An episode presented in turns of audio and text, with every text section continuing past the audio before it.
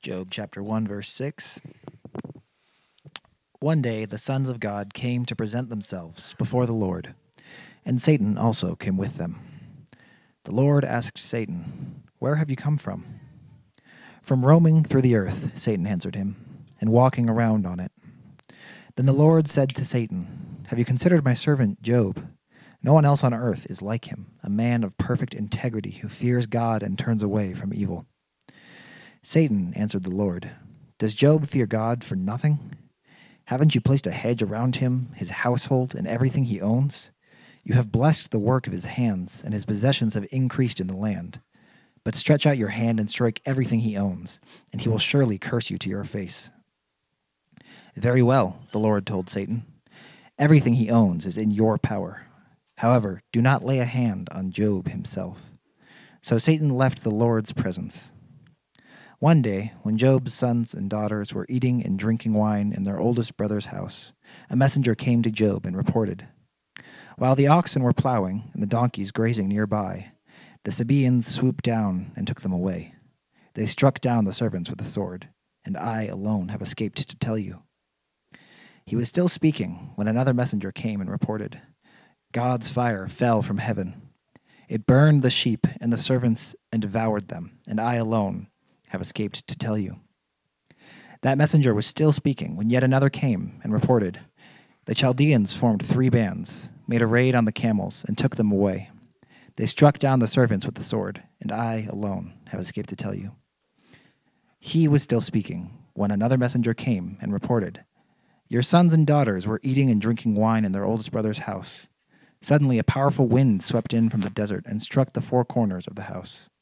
It collapsed on the young people so that they died, and I alone have escaped to tell you.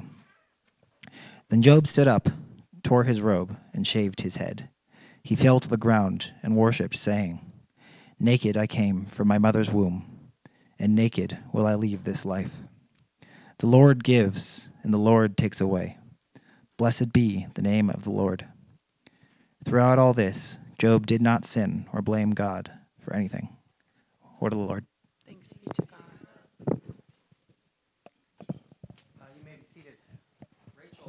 play uh, a song that I think captures some of what um, the journey of grief is like before the kids are dismissed for kids' church. Um, but we can listen to that and hear that, and then we'll um, begin again from there.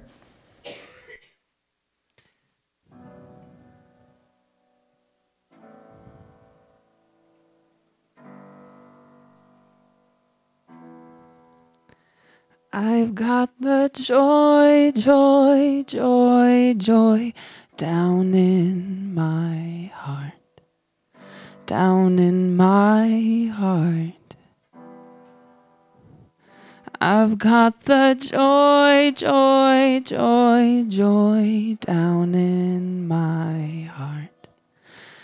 Down in my heart. And I'm so happy, so happy, so very happy. And I'm so happy, so happy, so very happy. I've got the joy, joy, joy, joy down in my heart. Down in my heart. I've got the joy, joy, joy, joy down in my heart. Down in my heart. And I'm so happy, so happy, so very happy. And I'm so happy, so happy, so very happy.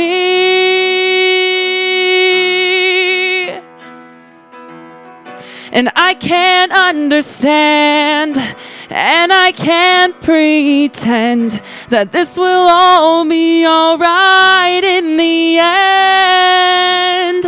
So I'll try my best and lift up my chest to sing about this joy,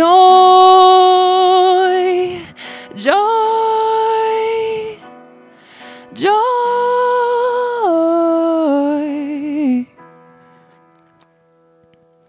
When peace like a river attendeth my way, when sorrows like sea billows roll. Whatever my lot, thou hast taught me to say, It is well, it is well with my soul.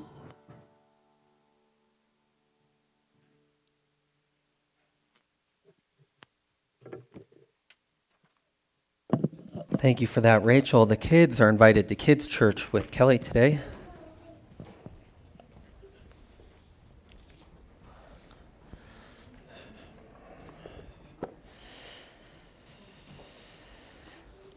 On another day, the angels came to present themselves before the Lord, and Satan came with them to present himself before him. And the Lord said to Satan, Where have you come from?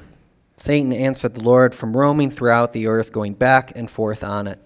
Then the Lord said to Satan, Have you considered my servant Job? There was no one on earth like him. He is blameless and upright, a man who fears God and shuns evil. And he still maintains his integrity, though you incited me against him to ruin him without any reason. Skin for skin, Satan replied. A man will give all he has for his own life, but now stretch out your hand and strike his flesh and bones, and he will surely curse you to your face. Very well, then, he is in your hands, the Lord replied, but you must spare his life. So Satan went out from the presence of the Lord and afflicted Job with painful sores, from the soles of his feet to the crown of his head. Then Job took a piece of clay pottery and scraped himself with it as he sat among the ashes. His wife said to him, Are you still maintaining your integrity? Curse God and die. He replied, You are talking like a foolish woman. Shall we accept the good from God and not trouble? In all this, Job did not sin in what he said. When Job's three friends, uh, Eliphaz the Temanite, Bildad the Shuhite, and Zophar the Naamathite, heard about all the troubles that had come upon him, they set out from their homes and met together by agreement to go and sympathize with him and comfort him. When they saw him from a distance, they could barely recognize him. They began to weep out loud, and they tore their robes and sprinkled dust on their heads. Then they sat on the ground with him for seven days and seven nights. No one said a word to him because they saw how great his suffering was. The word of the Lord. This is the second half of that reading from the book of Job today. This is similar to, I think, when we went to either Leviticus or particularly Ecclesiastes, where we hear something terrible and we're called to respond with the word of the Lord. Thanks be to God. Uh, it would be hard for Job to say, although he says it somewhat after the first instance. And in the second instance, he too replies with, you know, who are we to not accept the good along with the bad? Should we only praise God when trouble comes? Now, the hard part is last week we met Job, and Job was, in some sense, the, uh, the happy guy, happiest guy at the beginning of any movie or book. Big family, big flocks and herds and ox. Happiness abounded in his life. He was one who was upright and blameless and feared the Lord. So much so that, that in, in this scene, God even calls him that in the heavenly courtroom, that he is this one who has maintained his integrity, his dignity, stands as such in the world. And he is um, the greatest in the East, it says, this one who, who has extreme righteousness throughout him. As we talked about last week, if a movie or a book begins that happy, you know scene two is what? Problems for the person who exists in that way. The height at which we met Job means that there will be great challenges that come for Job. Last week, we also looked at the, the types of wisdom, too, so far that we've discussed the last summers. That the Proverbs have the sense in which the, things are ordered correctly. That if we aim correctly, if we um, live upright and holy lives, that that will be true for us, that we will receive sort of what Job has received from God. And while exceptions abound, that is still largely, in many cases, a true script. That if we set our house in order properly, that if we live justly, that we um, neighbor well, that we follow the advice of Proverbs, for the most part, things do work out. In comes the teacher, Kohelet, from the book of Ecclesiastes, who argues not exactly, they don't always work out. At some points, he'll have his ultimate sort of reality card, which he says, even if it does, you still die. Um, just like you're never going to win an argument with that guy. Um, uh, but there's a sense in which he sort of wants to be the exception to that. Now, I think what the biblical wisdom literature is doing is drawing us into that tension in that we see that creation is ordered in a lot of ways. We see that we, if we can mirror that order in our lives and aim correctly to the type of life that God uh, has for us, that there is some relationship which there which causes it to work out. And yet, because we live in a fallen and sinful and broken world, it's not always the case. Or in the case of, of Kohelet, at least if it is, we all die. Um, and that seems to be frustrating for us. There's the end of, of the book of Ecclesiastes, which sets that in right, but says that everything will sort of be revealed in time and that we but trust in that. God is worth listening to, but the extreme that there is no meaning is wrong. To another tension. So last week we jumped into the book of Job, which, which asks different questions, but certainly belongs in that context of wisdom literature. What is the way in which we should live our lives? And what if the way in which we have been called to live, in which flourishing has come in Job's case, finds out to have failed greatly? Um, it was easy for Job to live in that sort of way when everything was fine and working, but now that all of this has happened to him, his wife is probably correct. You still maintain your integrity. There's nothing worth it now. Curse God and die. That's the point at which the book of Job moves to. But we have this tension within the biblical corpus around what is the way to live wisely in the world, and does it always work out? In this scene, we'll see several themes that set up the book of Job, from the end of when he's happy to the challenges in the divine courtroom to the suffering and where we leave him with his free friends. Now, what's interesting about the structure of the book of Job is it has a bit of um, a heaven, earth, heaven, earth, or earth, it starts on earth, Job's relationships, moves up to the heavenly courtroom, moves back to earth for Job's bad news, back up to the heavenly courtroom, moves back to earth, and when you'd expect it to move back to heaven, what happens is, is Job is surrounded by sort of a courtroom of his friends. People gather around him. And the rest of the book, and this is, I just want to this is from the Bible Project. I know you can't read this, but it does give some sense of the structure. Is made up of these dialogues between these free friends. And so what we have here is chapters 1 and 2, the prologue, um, 3 through 37, which is all of Job's friends debating on why this happens, how the universe is structured. At times they'll be like, Job, surely you've done something wrong because this is why bad things happen to people. At times other questions will come up. Job will defend his dignity that he has done nothing wrong. And then Job gets his final statement here. Um, and the way that those things go, the, these three, Job begins to question his life. The dialogue with the friends go friend, Job, friend, Job, friend, Job, cycle one. Friend, Job, friend, Job, friend, Job, cycle two.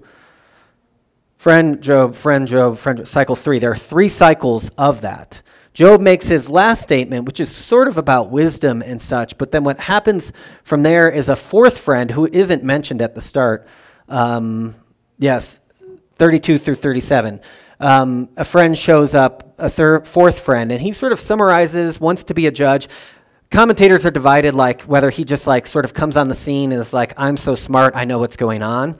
Um, that maybe comes from an interpretation that he's young, um, but also there's a bit of the way in which his summary is is a bit over the top, um, and so we'll get to him, and then the dialogues with God that take up the next section. That God appears on the scene after uh, Elihu talks. These take up 38 to 41. Job's restoration in the end and the epilogue. Interesting for our sake right now is the prologue is written in prose regular sentence structure like most of our books are written. The epilogue is written in prose, regular sort of description of the world and this, that, and the other. All of the middle is written in poetry. Very complex Hebrew poetry from beginning to end. One of the reasons why they think, uh, particularly Elihu is a later addition, because he seems to have a different sense of the Hebrew language than the earlier ones, too. Um, I was talking to Ryan afterwards too last Sunday. One of the theories about the book of Job, which we'll kind of touch on today, is that the prose beginning and the prose end were the earliest form in the ancient Middle East of a book about a righteous sufferer, which in some sense is there was a divine, there was a man who was good. There was a divine courtroom that said, Why is he good? What is he good for? Is he good just because he gets rewards? He is tested twice in this earliest form of the story. Um, he passes both tests, and then we get the um, restoration of all things to him. That would be like this common folk tale. What the Hebrews do is they think that's a little bit too clean. So they add a debate into that tale about what goes on. Um, what is the order of these things? How does this fit with our wisdom literature and our tradition? And even then, there's, the, there's some theory in which the, that existed as the man debate, and a later um, condenser, and this is what happens with ancient Near East, adds the God debate as sort of this um, praise into what would be the response, and then even Elihu comes later. Um, all this is to say that Job has this weird collection of coming together to bring us to the point where we are today and sort of walking through this book. And first off, I want to say none of this is meant to say whether Job existed or not, or whether this is a factual book or whatever. Those are all different questions. If we're reading it as I mean, part of the problem with we heighten up those concerns is essentially the book comes about just the story about bad things that happened to this guy which you don't think would get circulated forever. What happens on why we turn this over and over again and return to it uh, over and over again, this story, is because we're asking the question of what this means to us. How does this relate to the world we live in? How does this story of wanting things to work out and them not working out relate to the way in which we try to order our own lives? How do we respond to suffering in the world? How do we live in such a way? And so that's a bit of the structure of the book of Job. Just because I had to do it for my sake is here's how we'll be going through the book of Job this summer. Um, last week was the intro. This week we'll talk about Job and the Satan, the divine courtroom scene, and the suffering. David's preaching next week. I'm excited to hear how he will correct everything that I've done wrong in these. David has different questions from the book of Job that I think would be good for us to hear, and I'm excited to listen to it when I get back. Um, then Job's lament, uh, curse the day I was born, when Job finally opens his lips in chapter 3. Like I said, there are three cycles of the debates with the friends. We'll do one Sunday on each of the cycles. This is designed to keep me moving from the book through the book. If we don't do this, then I'll get stuck in one cycle and we'll never learn anything from the others. Um, we'll do Job's final speech about wisdom. Um, we'll look at uh, Job's fourth friend who appears. Uh, two Sundays on the Yahweh speeches, the Lord's speeches to Job. Job's restoration, and then the last one, which would be Labor Day Sunday, the theologian um, Karl Barth and others have a different way of reading the book of Job that I'll try to summarize that Sunday, or at least give an overarching theme to it that I think rings true from that. So that's where we're going with Job. I don't know if you're excited or not, um, but that's sort of the structure at which we'll walk through the book of Job. And I think one of the reasons to look at it that way is what became clear to me as I was preparing this is I know almost nothing about what's said in the book of Job. I know a lot about 1 through the end of chapter 2. I know a little bit about the God dialogues. What's interesting is the restoration one. Um, as I've talked to people about preparing for the book of Job, I get more questions about how weird the restoration is than joy over it. Um, so we have the restoration, but it's sort of like, who are these new kids? Where did these people come from? Is th- everything really fine? It's like the restoration.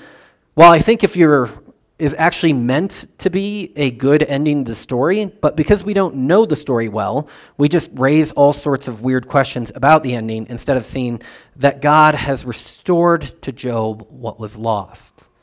And so the challenge in doing it this way, um, David, David, and he'll maybe say this next week. He was like, "You got to do at least six Sundays on the first two chapters because that's where all the questions are." Um, and I was thinking, but that's why we always misread the book as well. Um, it's hard for us to get into the book that has 30 chapters of debate, but none of us really know what's said in the debate. And often that, too, we, we don't hear the truths and the untruths that are mentioned there as well. Um, as we walk through that, I think the challenges will be hearing some of the things that Job's friends say are things that we say to explain suffering as well. So if you ask why we keep reading this book, it's to indict us as we come along people who suffer as well, to teach us to suffer alongside people, to be with people in their suffering. Um, so that's sort of the structure of, of what we have there. Uh, the last thing I'll say is that I had Rachel read um, a longer portion from the crucifixion of the Gospel of, uh, in Mark, um, which is to say that for Christians, we have a second righteous sufferer who is Jesus Christ. And this sufferer suffers uh, agony in a different way, but it is God who vindicates and restores him as well. So, for Christians, reading the book of Job always sort of draws us back into um, questions about what does the righteous suffering of Jesus mean. Now, when I was, um, man, sixth grade, um, I saw a play in which they tried to portray the um, negotiations in heaven, similar to the book of Job, that happened between Satan and God on how um, God's willing to say, I want humanity back. I'm willing to offer you my only son. Satan says, Great deal, I'll take it. He kills the son, and the son rises. First thing that, if you're familiar with um, modern Christianity, most of us think of that gambit within the books The Lion, the Witch, and the Wardrobe. Um, that Aslan offers himself up, but the witch does not know a deeper magic that when an innocent victim dies for somebody who's guilty, the tablets are broken and he comes back to life. Uh, I always thought that was weird, and then I went to seminary and learned one of the earliest theories of how the atonement, the cross, worked in Christianity was similar to that. It's called ransom theory, this idea in which Satan is holding humanity ransom, and Christ pays the ransom to get us back. Um, the question of whether Satan knew that that was a, uh, a gambit that he would end up with nobody because Christ rises from the dead is a different question, but that's sort of what goes on there. Um, point being is I think it's good to keep that always in mind first. And second off, it's really hard to come up with passages of Scripture to pair with Job. Um, uh, there's Job is referenced in James. We'll read that one again last week, the patience. He's referenced in the book of Ezekiel in a, in a kind of strange way, which we read last week. Um, but Job is unique in the questions it asks in the biblical corpus and the way that we think through these things. And so um, I'll try to tie them together. The second and, and third readings this Sunday's psalm was a lament psalm. Um, but Job's uniqueness uh, should really stand out to us. But today, and, and David is right, there are two big questions. Um, the Lord considered, uh, the Lord said to Satan, Have you considered my servant Job? There is no one on earth like him. He is blameless and upright, a man who fears God and shuns evil. This is perhaps the biggest question that a lot of people have from the book of Job is I think there's two questions loaded within this. Is this how God and heaven really works? Does God call together all the angels, pick one of us to throw out to, to Satan, listen to Satan about what we're doing wrong, and then strike us in our um, issues? A lot of people really struggle with this, and I think it's a good question. Um, what's going on here. And then the second question is, what the heck is Satan doing there? Um, that's two different questions that I think we have right here at the beginning of the book. And what I want to say is, um, it's hard for us to sort of deal with the fact that this is probably a narrative description of how these things work that's not meant to be taken only literally as how it works. So, for instance, this, this scene that's set up is the same way an ancient Near Eastern emperor would meet with his people. He would call all of his advisors together and he would ask the advisors, How are things going throughout my world, my kingdom? Um, and one of them would be this one called uh, the Ha-Satan, which is what we translate as Satan in most of our translations. Ha means the, um, so it would be the Satan. Um, but not only that, Satan doesn't mean Satan, it means accuser. Um, and so, in some sense, when these counselors, these kings would call people together, they would ask someone, the accuser, how things were going. And the accuser's job was to sort of be the court prosecutor to sort of help the king see how his empire is going. And in other ways, the, the, Ha-Satan sometimes is described as the, um, the ears, um, the ears and uh, eyes of the ruler, that he goes throughout. So, this question, where have you been? I've been going back to and through, throughout the earth, is a question of, of asking the one who's supposed to be, the king doesn't go out into the empire all the time. He asks one who is going back and forth how things are going. I'll just go to this quote because I think it helps a little bit. It's on the back of the bulletin. Yet the Bible regularly uses v- very human, even crane, crude language to point to the unimaginable reality of God. It is an article of faith in my theological tradition that believe God is able to use our wholly inadequate human language to bear faithful witness to God's own truth. As John Calvin was suggested, God talks baby talk to us in the scriptures since it is the only talk we can possibly understand. The true indicator that we have heard and rightly understood this is to be found not in theological statements, this is how heaven really runs, but in faithful praise and service to God. I have no interest in dissuading people from believing what they believe about this scene, but I would say that it's not hard to see how you would portray this scene in the ancient Near East as one of sort of how would this thing be set up? I think that's the first real question here is that this seems like a way of magnifying up from the world we exist in to say something about God so that we can have the rest of the book. Um, the second thing, before we get into is the Satan, which I kind of tackled, um, is that. Uh, starting next week, and it was supposed to start this week, but is, is dialogues with the dialogues. All of us have different stories of suffering, pain, anguish in our life, of reading the book of Job, of questioning, pondering the book of Job.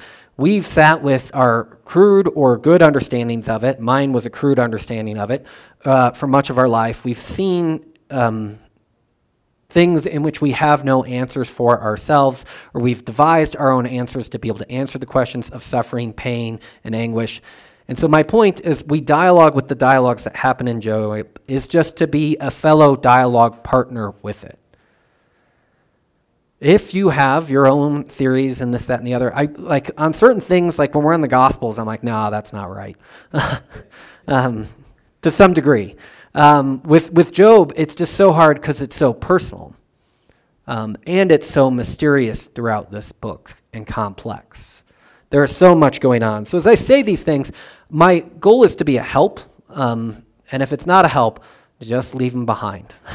um, because the fact of the matter is, it's hard for us to know all that's going on in these scenes, um, in this ancient Near Eastern way of preserving this for us. Um, going back to is this Satan?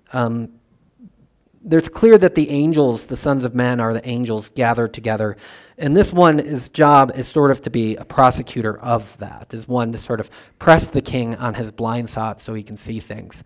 Um, like I said, in the translations, English translations almost always drop the the. It's, and he said to Satan. Um, if you add back in the the, it raises a different question. He says back to the Satan if you add back in the translation of Satan as accuser or attorney or whatever else, there are several different options, but I think accuser is perhaps the best one. Then the story takes on a different shape and form. The only reason why I bring up why that might be helpful is because this becomes a distraction to the rest of the book. Most of us, myself, when I say that, I mean me. I struggle to move forward in the book because as the friends are dialoguing, I'm still thinking, what the heck was going on in the heavenly courtroom scene? Um, and what's so odd about that, as we press into that ourselves, um, it's dropped from the book instantly.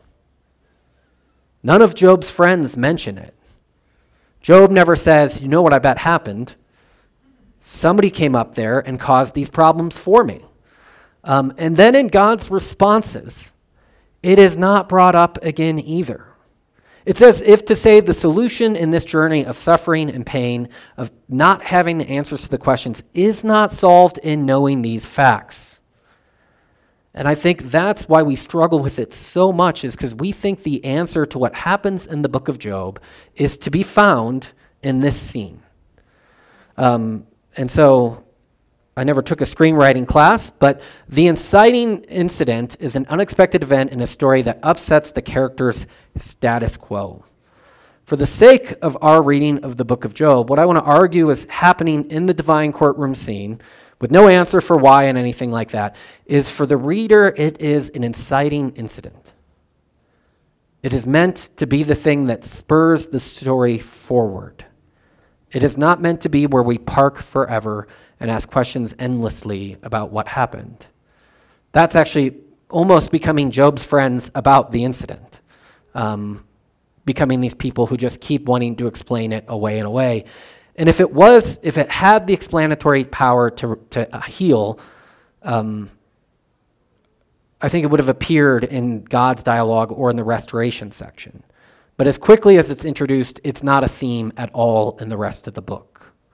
Um, and so that's my uh, argument. The, the, the last thing is I think it causes us, focusing on this theme, causes us to miss what is perhaps one of the biggest questions of the book of Job. Does Job got, fear God for nothing? But then also causes us to miss the restoration. There's a restoration that happens at the end of the book. And in our perpetual sort of pondering of the beginning, um, we miss one, the God dialogues, what the point is of that, and two, the restoration at the end. Um, so I'm going to go forward um, and we'll leave that where it is. I mean, I, I don't have deep answers to those questions. I think that complicates it a little bit on what's happening there. Um, I do think that uh, many of the commentators pointed out is even if we accept it as crude language for how this happens, this is in some sense preserved for us as revelation.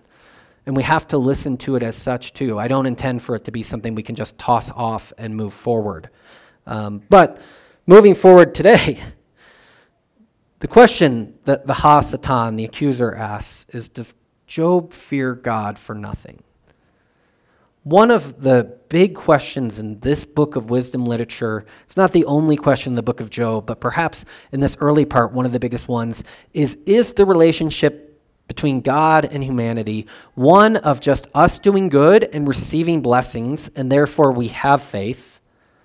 Or is there a point in which faith has a disinterested aspect of it? We don't pursue God just because, in, in Job's case, the material blessings that we receive in the end. And so the accuser's question is a question that you can imagine people are asking in this sort of wisdom literature like way. What is the point of faith? If the point of faith is quid pro quo, just a reciprocal sort of thing, does it seem like much faith at all? Does it seem like things should be governed that way? And if, if it becomes one of those things in which you can clearly see, well, that's how the universe works, then what's to believe that anybody is actually having faith rather than just reaping the benefits of said faith? Um, and this is where it gets complex because there are psalms and other portions of the Old Testament that draw us to that God knows our inmost thoughts, God knows these things, which sets this scenes in different light, read in, in sort of uh, relationship with them. Um, but this question is, is Is there a point to Job's faith other than the gifts he receives? And this sets up the first gamble in which Job um, just receives terrible things. And uh, these messengers in the scene that Jack read for us come concurrently. It's almost, again, it's like that dark comedy feel we talked about. Is Job's having a great life Four people come at the exact same time with four different messages of how he lost everything. One appears, um, Your ox are gone because of human elements. Another appears, Your sheep are gone because of lightning from heaven. Uh, you could say that's divine, or you could say that's a natural world problem. Um, another one, Your camels were all stolen as well. And, and the dark comical nature of it is, and I'm the only one who made it. All four of these guys have to say, and look, I'm the only one, so you could get this news. And then the saddest of all, the fourth comes, and his family had gathered for one of those parties we were told about in chapter 1. Wind comes to all four corners of the house, and it falls upon them, and they pass away. All this happens at once. And one of the reasons why Rachel, I asked her to play that song today, is Job's response. At this, Job got up, tore his robe, shaved his head, then he fell to the ground in worship, which is such a weird. Now, that Hebrew phrase is a little bit more ambiguous, but it's often used for worship. And he falls to the ground in worship and said, Naked I came from my mother's womb, and naked I depart. The Lord gave, and the Lord has taken away. May the name of the Lord be praised. That Job, when he receives all this bad news, he takes on the ritual elements of mourning, shaving the head, um, tearing the robe, um, but then falling to the ground in a confession of faith. And it's one that I don't think denies the realities of it. In the song that Rachel played, there's, there's this way in which it starts with that I've got the joy, joy, joy, joy down in my heart, which is, as many of us know, supposed to be a happy song. And what it's played in that way, it's a sad song. And what the question is, is like, because of the way the world is, I will rise up and still sing of that joy. And yet it breaks into sort of more dissonance as you listen to it. And what comes on the other side of that, funny enough, is not joy. um, the song, if you had, if I had written it, because I'm not an artist, would have ended with a happy joy, joy, joy, joy down in my heart. Like, ah, see the tension, it goes from sad to happy. See, we've resolved the story. But because the woman who put that together is much smarter than I am, she has it resolved when peace like a river. And not in joy, um, but not in sadness in the same way either. It seems like there was a meeting there in the afterword of either it's got to be joy or it's got to be depression in a different truth, in a different reality. And the language I think we use for that is the language of faith. It meets in this way of faith to say that despite the pain, despite the suffering, despite me trying to reclaim joy again, what can be revealed to me is that when peace, like a river, um, not in joy and not in sadness, but in a settledness, I think that, that names the language of faith. Similar to this Job's response here Naked I came from my mother's womb, and naked I depart. The Lord has, uh, the Lord gave and the Lord has taken away. May the Lord's name be praised. Um, and yet, people, and this is the dangerous part about this, in suffering, people are broken. Um, Job's friends, some of them, will hint to the point of in your suffering and testing, God is trying to prove you right. And yet, all of us know that in times of suffering and pain, and as we've observed the world, it does not resolve into when peace like a river all the time. It breaks people. And that's not dispositionally because they're weak or anything. Again, the temptation to be one of Job's friends is very high all the time with us. It breaks us because it doesn't add up. To have faith and resilience on the other side of that is only a gift from God in some ways because it's not natural to us to be able to make it through to that point. Um, in this first contest between Job and the Satan, the accuser, in all this, Job did nothing by not charging God with any wrongdoing. Job does not curse God to his face. The next story, the angels come again, and there's this uh, relationship between Job and God that I think we often miss because we move through the story so fast. Um, he goes about, it's Mir, the other one. Have you considered my servant Job? There was no one on earth like him. He is blameless and upright, a man who fears God and shove evil. And he still maintains his integrity, though you incited me to ruin him without any reason. There's a way in reading this in which God is not particularly joyful about what's happened. He's been incited to do it, but he likes Job. The Satan, the accuser, skin for skin replies, A man will give all he has for his own life, but now stretch out his own hand and strike his flesh and bones, and he will curse you.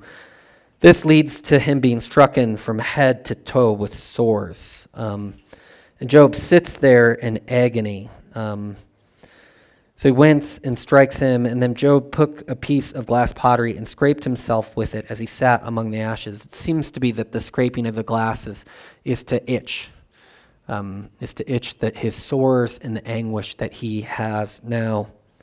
And his wife, who in the Christian tradition has normally been called um, uh, one of Satan's party, um, comes to him and says, Are you still trying to hold on to your integrity? Curse God and die. Um, the Jewish tradition at times has tried to portray her more sympathetically, but Job is right when he rebukes her almost in all the commentary. But there's a bit in which his wife is saying, um, redemptive history has not played a part in Job. The people have not been rescued from Egypt, this type of thing. It's just in the plain reciprocal relationship with God. Her point to him is You've lived rightly, you've done great. We know that you're blameless and upright. She doesn't know this, but God has even said that you are blameless and upright. Why don't you just commit theological suicide? Curse your God so that you can die and go in peace. There's some sympathy in this. That's one of the midrashes on this, attempts to give her some more sympathetic portrayal to have seen his suffering. Um, and I think if you've been through suffering, um, occasionally you will have friends um, or partners who come alongside of you and say, I don't know why you're trying to maintain the lie. Um, sometimes they're right, sometimes they're wrong. In Job's case, the, the thing here is, is will he curse God? Which is part of the question is how is Job going to speak of God? And what it says, in all this, Job did not sin in what he said. Um, Job makes it through this last one. And in the Hebrew, it says, did not sin with his lips, which some commentators say, in the first one, he, he does it with accusing God of no wrongdoing. In the second one, it says he doesn't sin with his lips, which means on the inside, he might have felt antagonism towards God. Which, fair, he might on the inside feel some antagonism to God. But the bet, if you remember, is that Job will curse God to his face. So even if Job is experiencing some um, question of what's going on here, which would be entirely human and will come up as we go through the dialogues, um, is not um, if you're going to say, well, on the inside, he obviously felt something, it still doesn't make the Hasatan, the accuser, right. It still makes, he has not cursed God to his faith. Uh, um, and so, in all this, Job does not sin in what he says. Um, this brings us to his three friends who, who come um, to sit with him as he mourns. One of the sadder parts, it says, when they go out to comfort him from a de- distance, they couldn't recognize him, and they begin to weep aloud, and they tear their robes and sprinkle dust on their heads. And they sat on the ground with him for seven days and seven nights. No one said a word to him because they saw how great his suffering was. Many people are right to point out that Job's friends are good friends. Most of us, when we have people come alongside of us in our suffering, they come with answers or solutions or don't want to remain in silence. But Job's friends are capable of sitting in silence for seven days with him. And not only that, the beginning of chapter 3 is after this, Job opened his mouth and cursed the day of his birth. They don't even start the dialogue that comes after. Now, Job's friends will make plenty of errors, errors throughout this, but they um, are those who come together to comfort their friend, to sit with him in silence, and to be with him. Which oddly um, brings us to the end of today's passage. Um, I know these things are supposed to end happier than today's sermon does. Um, such will be the challenge with the book of Job. Um, but I do think what we've seen so far is this question that brings us and draws us deeper into the reality of our own sufferings and the sufferings of others who come alongside of us. Um, and then what does it mean to suffer rightly and wisely in the world will come up as a question as we go through it. But I hope what we can see is that the book is now set up to begin these dialogues on questioning these realities, these things. How will we explain the suffering we see in our lives? Oftentimes, like Job's friends. How will we attempt to um, remain in the place of faith while honestly confronting what happens to us? It's a great challenge as well. And we have the witness who one who goes before us, who for the joy set before him suffered the cross. We have one who goes before us as a sufferer. We have new teach we have teachings in the New Testament, echoing the Old Testament, that call us into suffering as the way in which we become to know God as well. Um, which is perhaps one of the themes we'll see the most when we make it through the book of Job is the sufferings cause him to go into a direct dialogue with God. Job doesn't say much, um, but, but God appears and questions him. Um, and the revelation of such is able to happen because of his suffering. Um, and so, yeah, that's. Let us pray. God, in your wisdom, you have preserved for us this odd and wonderful book. Confesses of realities that are too great and too wonderful for us to understand. But it prompts us and causes us to look at the questions anew. What is faith for? Do we fear God for nothing? Do we love you out of the goodness of our hearts? Or is it because we expect something in return? do we find you near to us um, in our sufferings as one who comes close, similar to Job's friends? All these and so many questions have been prompted by the beginning of this book. But we ask for ears to hear and eyes to see how you will bring about your reconciliation and redemption of Job in the end. May we walk that path with the one who is also a suffering, innocent model for us in your Son, Jesus Christ. We ask this in the name of the Father, and the Son, and the Holy Spirit. Amen.